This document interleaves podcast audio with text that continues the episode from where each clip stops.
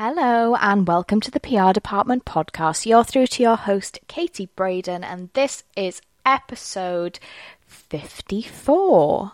Today, I wanted to talk about um, founders and their relationship and role within brands and how that's changed because of TikTok. So, as we know, TikTok is rocking and a rolling. Some brands are still not on there, which I just find fascinating. Um, like it's really going from strength to strength, and there are also brands who are on the complete opposite end of the spectrum, and they run their business like completely off TikTok. Like they don't really do any other PR marketing aside from TikTok. I find these people equally fascinating. Um, TikTok Live has gone from like super cringe, like QVC style model to people selling like multi million pounds worth of products on there. It's absolutely kamikaze. Anyway, so I saw a video on TikTok from a brand called the Lux Collective. So the concept of the Lux Collective is they buy and sell um, secondhand luxury designer pieces. Um, from their TikTok, I think they mainly do accessories like bags and shoes, but I'm I don't know, don't quote me on that. Um, and they've just been on Dragon's Den and they got um, what's it called? Investment. Hello. I am recording this on a Friday, guys, so I am like lacking brain cells just a tiny bit. Um, personal update. I have I've been quite sick the last couple of weeks. Like fine in myself, but I've had this like horrific chesty cough, which is stunning. Um, so obviously because it was my voice, I just wasn't able to record a podcast. So now I'm like doing it on a Friday. Um, but at least I'm not coughing, so there you go. There's an update you didn't ask for. But anyway, they got investment from Steven Bartlett. And so now, like, you know, the business is going from strength to strength. It's growing. Like, it's growing on TikTok anyway because it is. that was a Friday sentence if ever I heard one. Um, so I saw recently that the founder was making a video on TikTok basically saying that he's spending all of his time at the moment and all of his meetings trying to figure out like how he can basically step back from being present on TikTok and like spending all of his time making content. So with these brands who are doing really, really well on TikTok, the founders are very, very prevalent in their content in comparison to other brands that have maybe come up in other areas. So, for example, like brands who came up during the Instagram era. Like, most of the time, when a brand sort of blows up, like, you don't really, the average consumer doesn't know who the founder is. They don't know anything about the founder. They're not interested in knowing anything about the founder. They just want to buy the products. Like, for example, Glossier, right? That absolutely had its boom, like the height of Instagram aesthetic, millennial pink era, stunning. Like, unless you're in the industry and like you're really into the brand, nine times out of ten, you don't know who the founder is. Like, she's not posting videos directly onto the Glossier page. Like most of the time, it took years, I think, before you even sort of saw her face. And it wasn't until she had this like amazing you know, like growth business story that you started seeing like her face more and her name more and, you know, obviously talking about the amazing success of Glossier and like the woman behind it, but that didn't come for like years and years after. So that is quite normal for brands and has been quite normal for brands. However, because of TikTok, a lot of founders are now being forced into being the face of the brand because Unlike Instagram, Instagram you can post pictures of products, you can base your brand on aesthetics. It doesn't have to be, you know, there's a brand voice, but there doesn't necessarily have to be a person or like a sales a direct salesperson or a personality. It can just be about the product. Whereas these brands that have really blown up on TikTok, you kind of need someone to sell them. Like people are tapping into the content because of the people just as much because of the brand. And the founder of the Lux Collective was very, very prevalent in those early videos. Like he was making a lot of like fashion commentary videos that obviously people would tune into. He was making a lot of videos where he was like unboxing like fakes and things, which obviously people were interested in. But in the meantime, they're then like massively tying him, his likeness, and his face and his personality as to whether or not they like and enjoy and buy from the brand.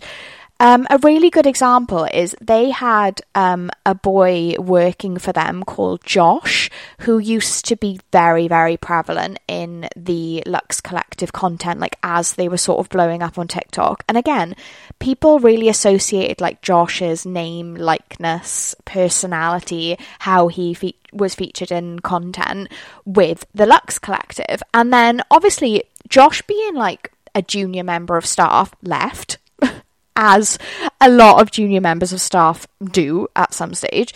And then months and months and months later, he was seen working for a restaurant and like being involved with content, TikTok content for this restaurant. And people were like, oh my gosh, it's Josh from the Lux Collective. And he's still very much like associated with the Lux Collective's sort of brand voice and like he is very much part of the brand which is so funny because he was employed for a short period of time. Now he literally works somewhere else nothing to do with fashion.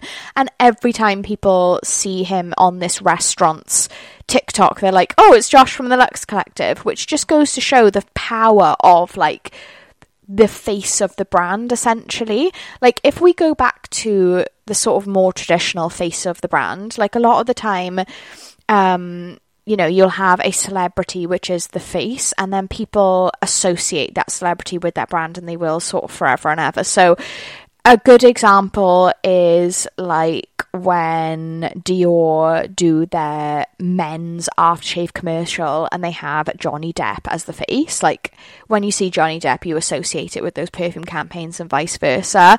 You then have the launch of Morphe 2, where they brought in um, Charli and Dixie D'Amelio to be like the celebrity faces of Morphe 2 to kind of change the direction of the whole brand and tap into a whole new audience.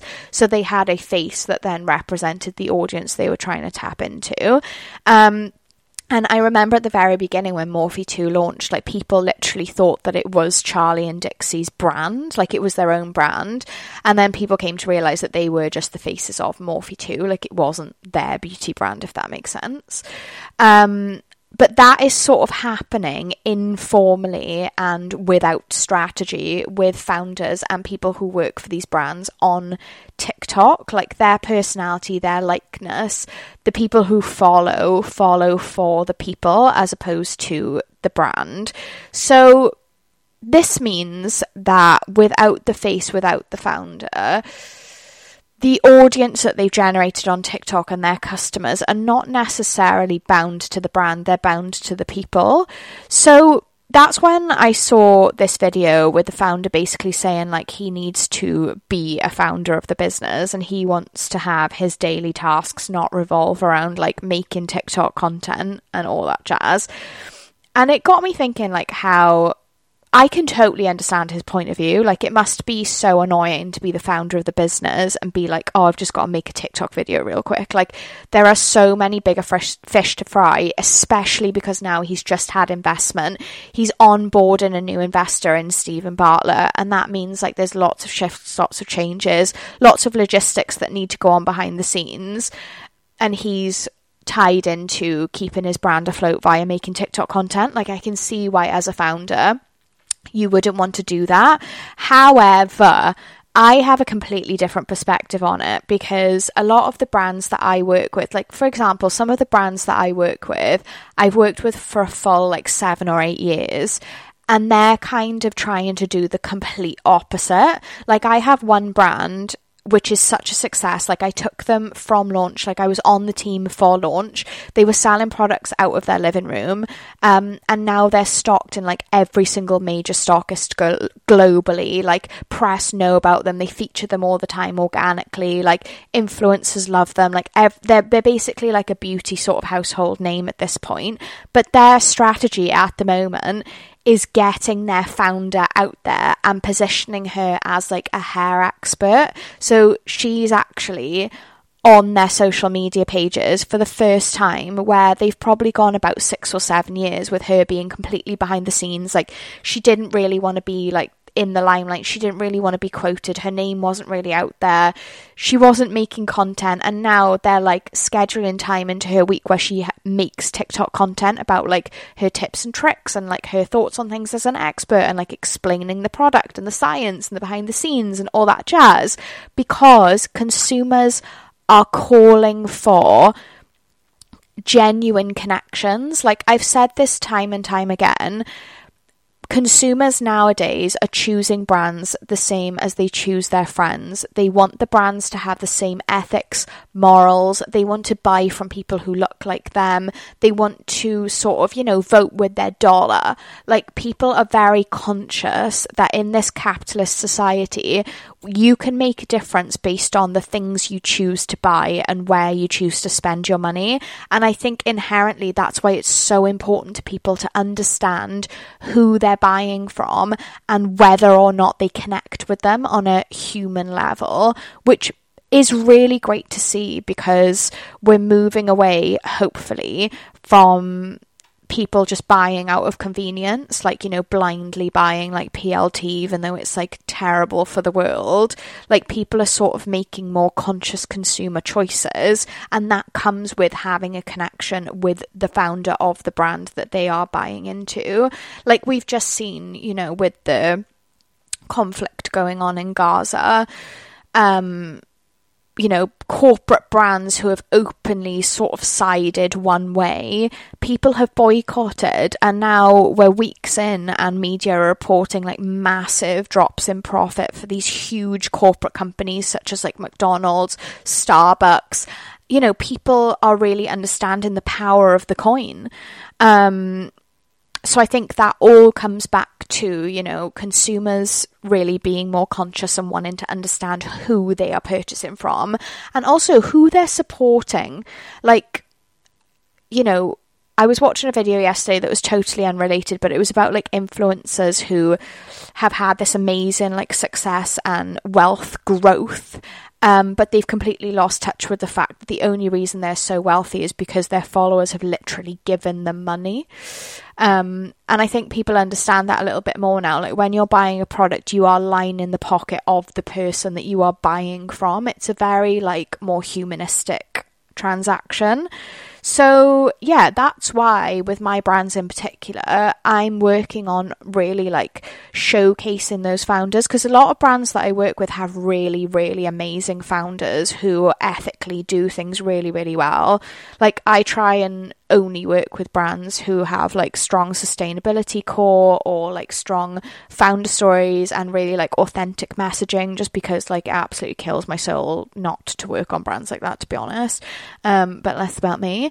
Um so you know getting those real authentic and engaging stories out there that people i know people are going to resonate with and want to sort of buy into like we're kind of doing the complete opposite and that's why I wanted to discuss this because there's obviously two ways of looking at it. Like, when you are involuntarily the face of the brand, like for example, with my brand, like we're strategizing like how the founder is being presented as part of the brand and as the face of the brand. So, like, you know, we're positioning them as an expert and they talk about X, Y, and Z.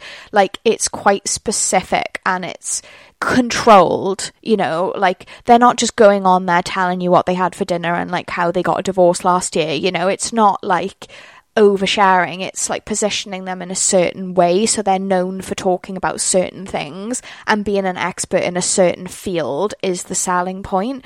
Whereas I feel like founders who have come up on TikTok it gets very personal, and that's because of the style and nature of the platform. It's short form video content, it's very like feels very like FaceTimey, if that makes sense.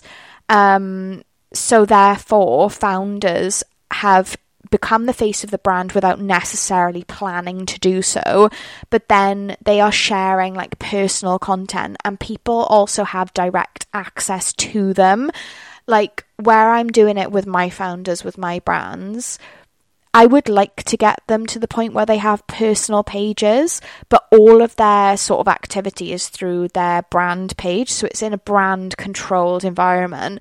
A lot of these TikTok founders have personal pages. So where they're like going live and doing this and doing that and responding to comments people and consumers then have direct access to them.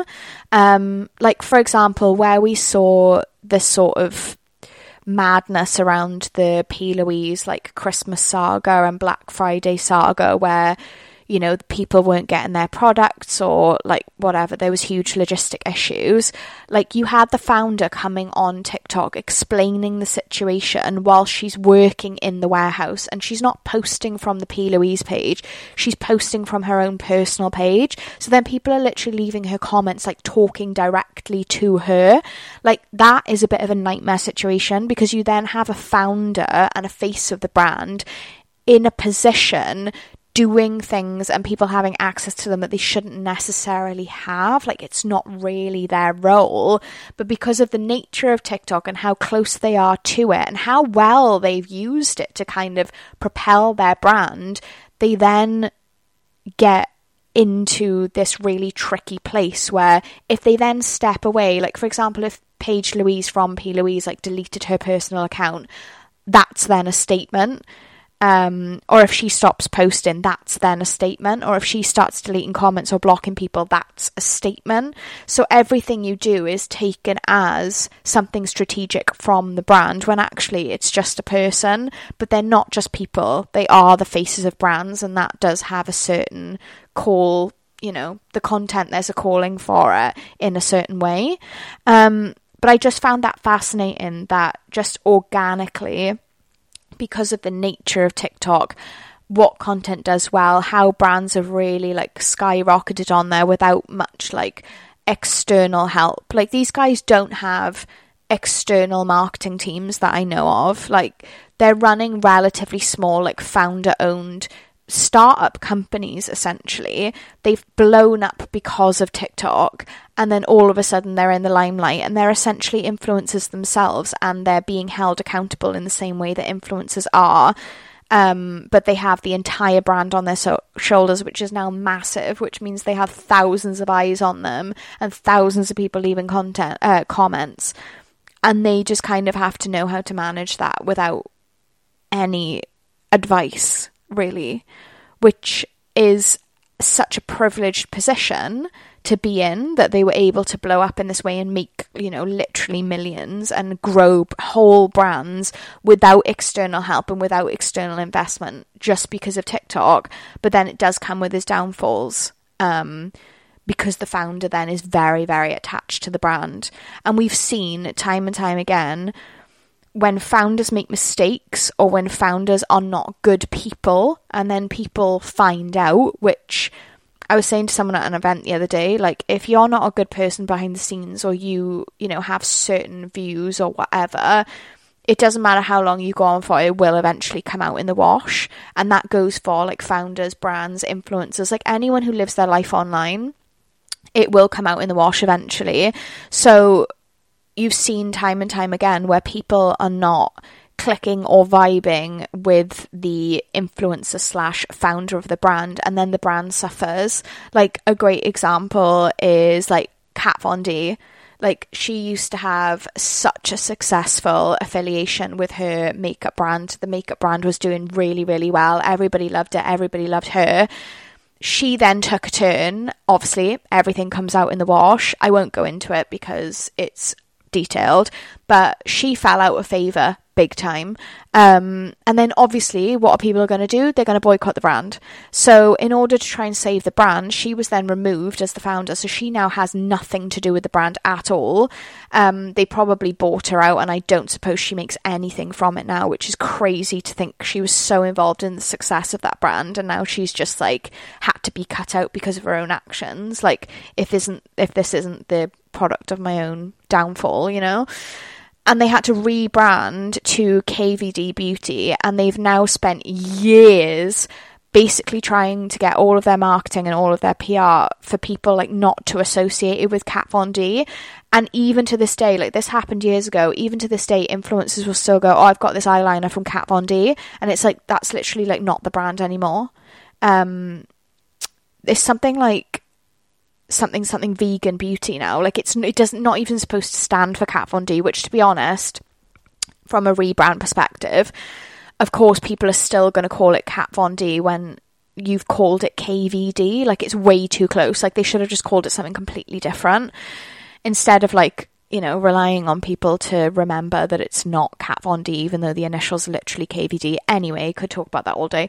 But that is a great example of when the founder is too close. The founder is the face, like literally the face of the brand. They fall out of favour. People don't want to support them, and therefore they withdraw their money, and the brand suffers.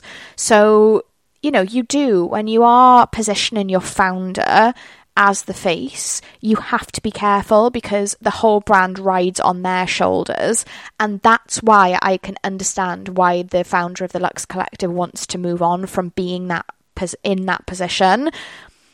But I feel like because of where they've launched and where they've had their success on TikTok, and because of how much success they've had and how well known he is, I'm not sure that's going to be possible because anybody else who fills those shoes is not going to be the founder. It's going to be some random person. So it's a really, really delicate and tricky thing to maneuver, and there's absolutely no right answer. Um, but yeah, those are just my thoughts on it with a few examples. Um, I think you'll find it interesting now when you start watching these brands that are on TikTok and the founders' interactions and how they play a part. I think with that in mind, you look at it quite differently because I know I always do. Um, I always look at it with my PR goggles on, which obviously this is the PR department podcast and we do talk about things from a PR perspective. Um, so on that note, I hope you found that interesting. I hope you learned something. Um, as always, you can catch me over on at the PR Department podcast over on Instagram. Um, yeah. Also, if you want to leave the podcast a review, that's great. I should really start asking people to do that at the beginning of the episode. So from here on in, hopefully I remember to do that. Um, but yeah, I will see you on the next one.